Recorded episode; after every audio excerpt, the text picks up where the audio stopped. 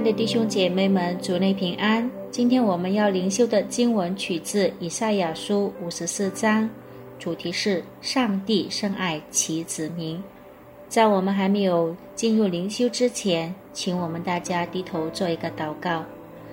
亲爱天父上帝，我们感谢赞美你的恩典，谢谢你带领保守我们走进新的一天。我们恳求主你以你的话语来光照带领我们走今天要走的路程。谢谢你天父，听我们祷告，奉耶稣的名，阿门。上帝将释放被掳到巴比伦的犹太民的计划。犹如听闻不怀孕、不生养的妇女将生孕的喜讯一般，叫人雀跃不已。但这喜讯也令人难以置信。即使在以色列历史中，曾有上帝使不能生育的妇女，如莎拉、拉杰和哈拉生育的记载。以色列历史上的数位重要人物都由他们而生。对此类喜讯之所以难以置信，是因为很多人被困于问题和困难中，不知上帝并非如他们所想象的。被掳到巴比伦的犹太民，就像被丈夫抛弃的不争之妇，而上帝就像深爱其妻，不忍过久离弃她的丈夫。上帝说：“我离弃你。”不过是片时，却要施大恩将你收回。我的怒气仗义，顷刻之间向你湮灭，却要以永远的慈爱连续你。这是耶和华你的救赎主说的。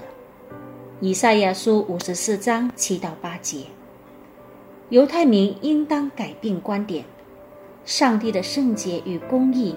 确实使他们受到被掳到巴比伦的惩罚，然而，他们也要醒悟到上帝满有慈爱，不永远怀怒。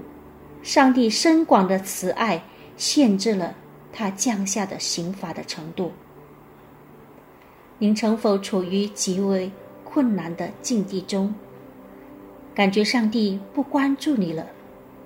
假如是的话，你必须纠正你的想法。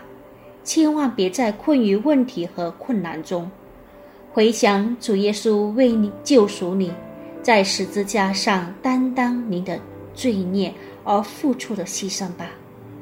上帝诚然恨恶罪孽，必将惩罚罪人，但他爱罪人，在基督里备好了赦罪之恩。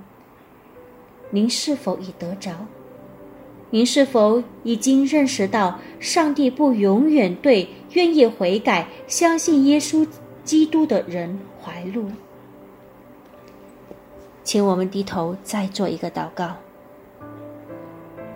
大山可以挪开，小山可以迁移，但是，上帝你对我们的慈爱却永远永远不会离弃，因为这是。你对我们的应允，主，我们感谢你对我们不离不弃的爱。